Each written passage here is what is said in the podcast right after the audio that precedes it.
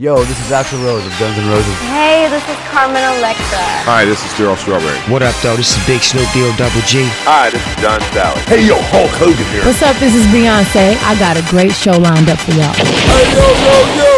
Let's get this party started. The Sports Beat. You know what? Let's keep it hot. The Sports Beat. It's off the chain, man. Ah, yeah. The Sports Beat. Download the podcast now. You're listening to The Sports Beat with Richard Holdridge.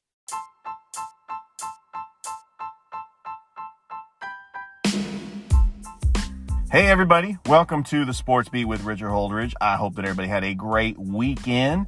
It is Monday, and we have got a jam packed show for you. A lot of stuff that has been going on that I'm going to get down to all of it. We have a lot to cover on the show, including Tom Brady defeating the Falcons again, making a huge comeback. You have the college football playoff revealed, who got snubbed, who doesn't deserve to be there and the NBA season starts tomorrow. All right. Well, just when you thought the Atlanta Falcons couldn't do it again, they did. They blew yet another game this year. A game where they had at least a 95% chance to win. This is the fourth game that they have done this year. They dropped to 4 and 10 and it's looking like the Falcons are probably going to get the either the fourth or the fifth pick in the NFL draft. This has been a lost season, but I actually wanted to watch this game to see if the Falcons can do something against a division opponent. They were taking on Tom Brady once again.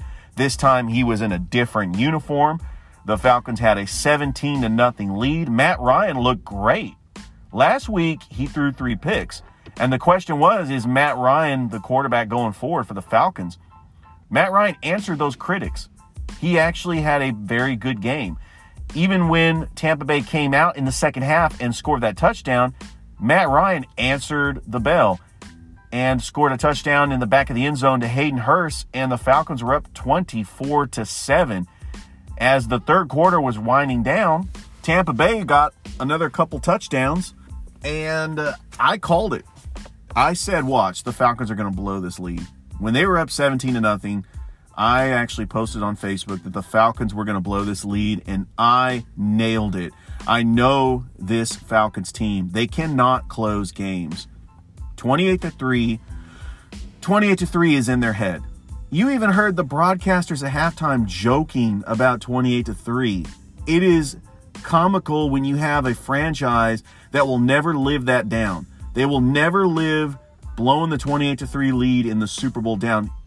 And with all that being said, they were going up against Tom Brady. While I was watching this game, I was like, please hold on to this game because you got to beat Tom Brady. You cannot let Tom Brady come back in this game and beat you. That would just be just the dagger. That would just be twisting the knife. Tom Brady has never lost to the Atlanta Falcons in his NFL career. And what can I say? Tom Brady was poised. He threw that long NFL pass to Antonio Brown. Of all people, Antonio Brown finally gets a touchdown this season. And Tampa Bay is looking pretty good. 9 and 5. They're look they look like they're going to get the wild card and they take on the Lions next week and then they wrap the season up with the Atlanta Falcons. So, I I actually think that it was just one of those games where you expected it. If you're a Falcons fan, you know the Falcons MO. You try to win the game on the shoulders of Matt Ryan. The Tampa Bay defense knows what they're doing. The Falcons don't run the ball. Tampa Bay is not afraid of the run. They're going to pin back. They're going to have their corners in man. And Matt Ryan is not going to be able to withstand going toe to toe with Tom Brady. Of course, the Falcons had a couple of three and outs, allowing Tampa Bay to get back into the game. And Matt Ryan got sacked on the final play. They did kick a field goal to go up 27 to 24. The one bright spot was when Tampa Bay was making their comeback. The Falcons did hold them to a field goal, and it was tied 24 24. And then the Falcons did kick the field goal to take the lead. That touchdown, the 46 yard touchdown to Antonio Brown in the back of the end zone, was just the dagger that caused the Falcons to have two more possessions. They had two more possessions, and Matt Ryan gets sacked by Devin White. Wasn't Devin White like the player of the game for the Tampa Bay Buccaneers? He just came out of nowhere and he got sacked by Devin White on the last two possessions for the Falcons. It kind of reminded me of when the Falcons were playing the Patriots in the Super Bowl and Trey Flowers was a huge factor in that game. Of course, Dont'a Hightower, and also you got to think of Carl, um, Kyle Van Noy. And then you also have the Chris Long hold, well, Jake Matthews holding Chris Long to take them out of field goal range. The Falcons shot themselves in the foot in this game. They have the ghosts of 28 to 3 in the Super Bowl. The headliners, they're just loving today. They think that this is just an easy day to write their story. But Ito Smith, six carries, 24 yards. That's not going to get done. I'm impressed with Calvin Ridley. He had 10 receptions, 163 yards, and a touchdown. And Matt Ryan had three touchdowns and no picks, but you're throwing the ball 49 times. The Atlanta Falcons, going into next season, they need to change their identity to a power run game. They need to get more physical on the offensive line. Some of the coaches that I think that could lead the charge, I think they need to go after Robert Saleh the defensive coordinator for the San Francisco 49ers, take a couple assistants from Kyle Shanahan, have the offensive coordinator be Mike LaFleur, so Robert Saleh would be the head coach. That 49ers culture, and say what you want to say about the 49ers, they're banged up this year. They have nobody left. So I'm going to get into their loss against the Cowboys. But say what you want about the 49ers, but their identity is a physical running team, and they need to go back to that because you cannot put this game all on Matt Ryan. All right, I'm going to talk about the 49ers. I am a 49ers fan, and they did lose to the Dallas Cowboys 41 to 33. The story was that Nick Mullens threw two picks, and why not bench him earlier and go to CJ Beathard? It was clear that the defense for the 49ers was stopping Andy Dalton,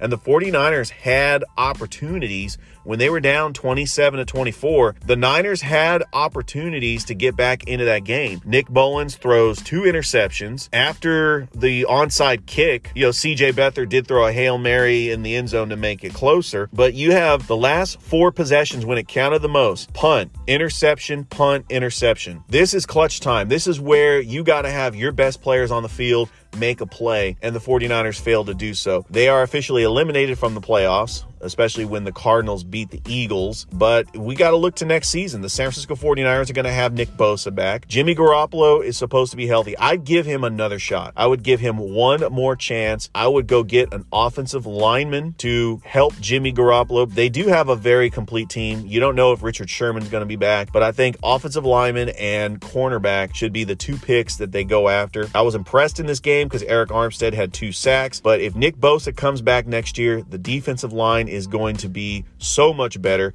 Arik Armstead may go back to getting double digit sacks. Other games in the NFL that I want to recap the New England Patriots finally eliminated from the playoffs for the first time since 2008. They will also have a losing record for the first time since the year 2000 as the Miami Dolphins defeat the Patriots 22 to 12. And the Dolphins, they're battling for that wild card spot with the Baltimore Ravens. The Ravens are a team that nobody wants to play in the playoffs right now because they miss, they just manhandled the Jacksonville Jaguars, and the Ravens are on the outside looking in, and they look like a team that can win all their games and possibly sneak into the playoffs. The biggest upset of the day was the New York Jets defeating the Los Angeles Rams 23 to 20. That is not a very good win for the Jets because now the Jacksonville Jaguars have projected the number one draft pick. And in a day and age of the NFL draft where you have a once in a generation talent like Trevor Lawrence, that could be the difference in your franchise. He is the type of player player that could turn around a franchise completely. And the New York Jets needed a player like that. Now the Jacksonville Jaguars are possibly set to get him because I don't think the Jaguars are going to win a single game. They take on the Bears next week, then they take on the Colts. It is going to be tough. I think the Jaguars will go 1 and 15 and they will secure the number one pick in the NFL draft. The Sunday night game, the Cleveland Browns defeated the New York Giants. That was a very good game. Baker Mayfield did not make any mistakes. They were going up against Colt McCoy, and the Giants are still in second place in the NFC East because the Washington football team, even though they lost to Seattle, Washington is still in first place, and they have an easy schedule. I think the Washington football team can go 8 and 8 and make the playoffs. The Seattle Seahawks are now in first place in the NFC West after the Rams losing and the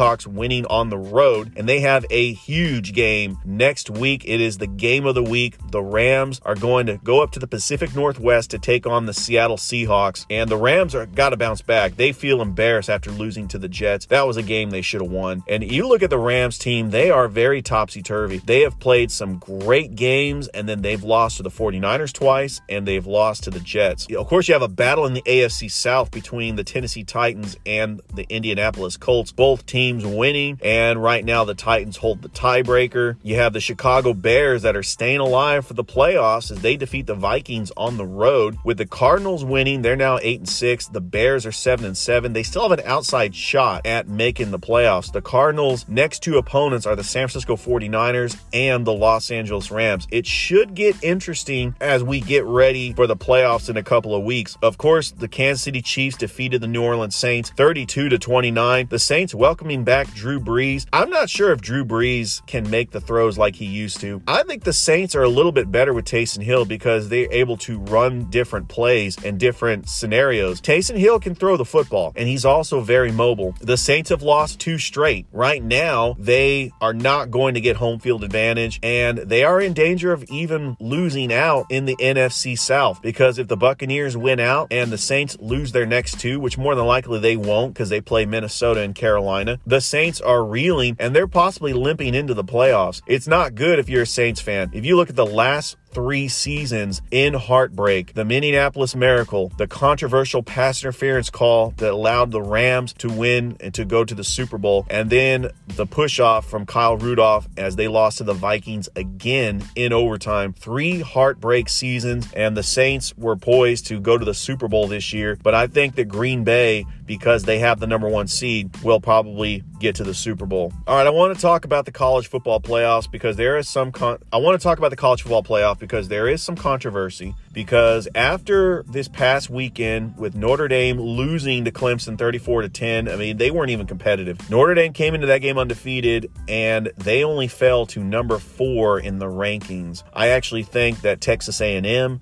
was a better team as they only had one loss all season. They play in a tougher they play in a tougher conference, and Texas A&M has had some very impressive wins. Winning against Auburn, winning against Florida, winning against LSU. Texas A&M deserved a shot to make the college football playoff. Instead, they will not. And the college football playoff is as follows. The Rose Bowl is going to be Alabama taking on Notre Dame. And I know that Notre Dame got into this game because they do have a national following. They will have the, the TV ratings because you have the most popular team in the North going up against the most popular team in the South. And this is also a rematch of the 2013 National Championship game where Alabama was just the better team and they dominated Notre Dame that game. I think that that's going to be the same matchup, but I just think it's just because Notre Dame was ranked second and they were undefeated that the fact that the voters only allowed them to fall to number 4 is got to be a joke.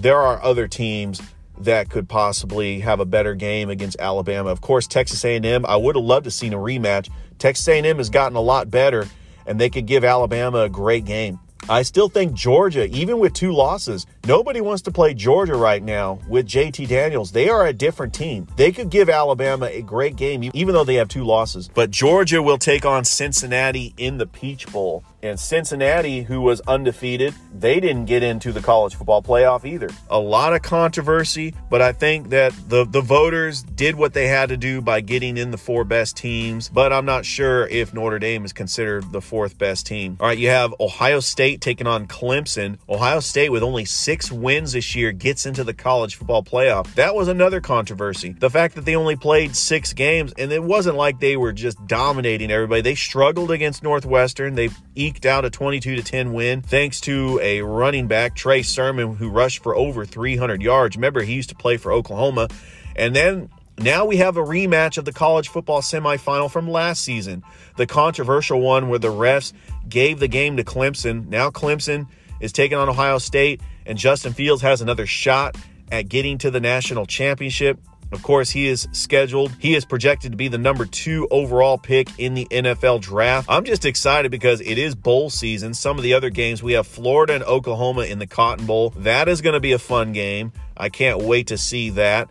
We have like I said, Georgia and Cincinnati. We have Auburn and Northwestern in the Citrus Bowl. We have NC State and Kentucky in the Gator Bowl. It looks like they're just allowing anybody to go to bowl games. They've taken away that six win bowl eligibility for just this season because of COVID. South Carolina at 2 and 8 is going to a bowl. So it is really weird. Of course, Texas A&M is going to take on North Carolina in the Orange Bowl.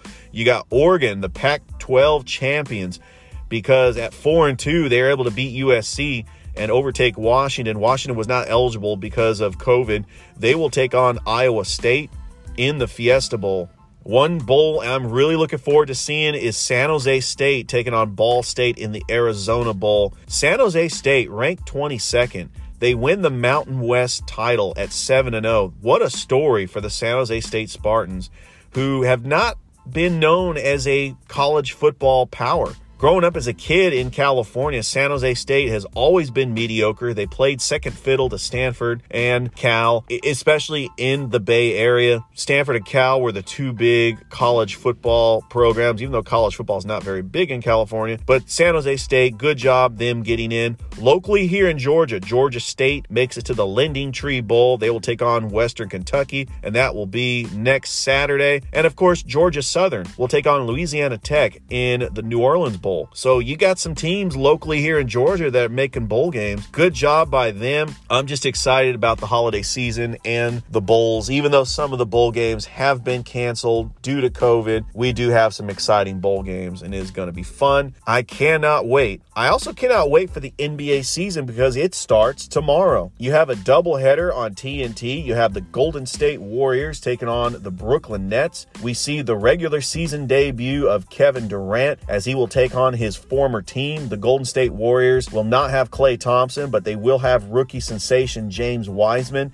and we'll see what type of team the Golden State Warriors are this season. I still think they are they I still think they are a borderline playoff team possibly a seventh seed or an eighth seed. And of course, the nightcap will be the Los Angeles Clippers going up against the Los Angeles Lakers. You have strength on strength. You have Kawhi Leonard and Paul George going up against LeBron James and Anthony Davis and a cast of good players that the Lakers picked up in the offseason to include Dennis Schroeder, to include Marc Gasol and Montrezl Harrell. They also have Kyle Kuzma. They have Kentavious Caldwell Pope. They have a lot of role players to include Alex Caruso. One player they are not playing with this year because he left for free agency is Rajon Rondo. He now plays for the Atlanta Hawks. What will the starting lineup look like? Will DeAndre Hunter get the starting nod at the small forward, or will it be Cam Reddish? I actually think this will be my projected starting lineup for the 2021 Atlanta Hawks. Your point guard, obviously Trae Young. The shooting guard is going to be Bogdan Bogdanovic. I know that Kevin Huerter off the bench is going to be a good shooting guard. Cam Reddish can also play shooting guard. Your small forward will be DeAndre Hunter. DeAndre Hunter is fixing to have a great sophomore season. I know that Danilo Gallinari would be a good starter, but he can actually go to power forward or small forward. He could play either position. He would be a good contributor off the bench. And of course, the small forward, of course, the power forward is going to be John Collins. He could possibly be an all star this year. The center will be Clint Capela. We've yet to see the rookie Onyeka Okongwu as he has not played in the preseason yet, and we don't know when he is going to be able to get the start. Of course, they have Kris Dunn coming off the bench as well. The Atlanta Hawks just look great and I cannot wait for the season. It is exciting times here in Georgia as we do have a lot that is going on. And I think that I hope that everybody has a happy holidays as we have the Christmas season coming up. I will have a show on Wednesday. It will be my preview. It will be the review of 2020 in the year in sports, and we had a lot of sports stories that were captivating. I will not have a show on Christmas Day, but then I'll have a show next week and I will recap some of the bowl games and the NFL for week 16 as we get ready to talk about NFL playoffs and we have college football with the semifinal games and the national championship will be on January 11th. That's all the time I have on the show. I want to thank all my listeners who have downloaded my podcast. Don't forget to like and subscribe to my Facebook channel. I am on many platforms for this podcast to include Apple Podcasts, Anchor, Spotify, Breaker, Overcast, Radiocast, and Google Cast, to name a few. I hope everybody has a great day, and I will talk to you Wednesday. Bye.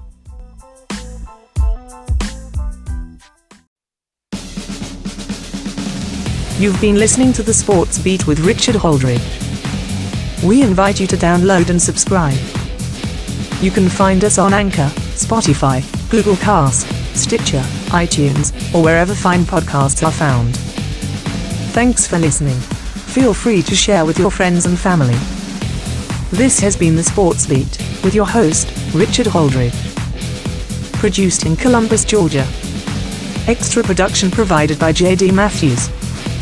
All opinions stated herein are those of the host and do not represent the opinions of Anchor Podcasts. Copyright 2020, all rights reserved.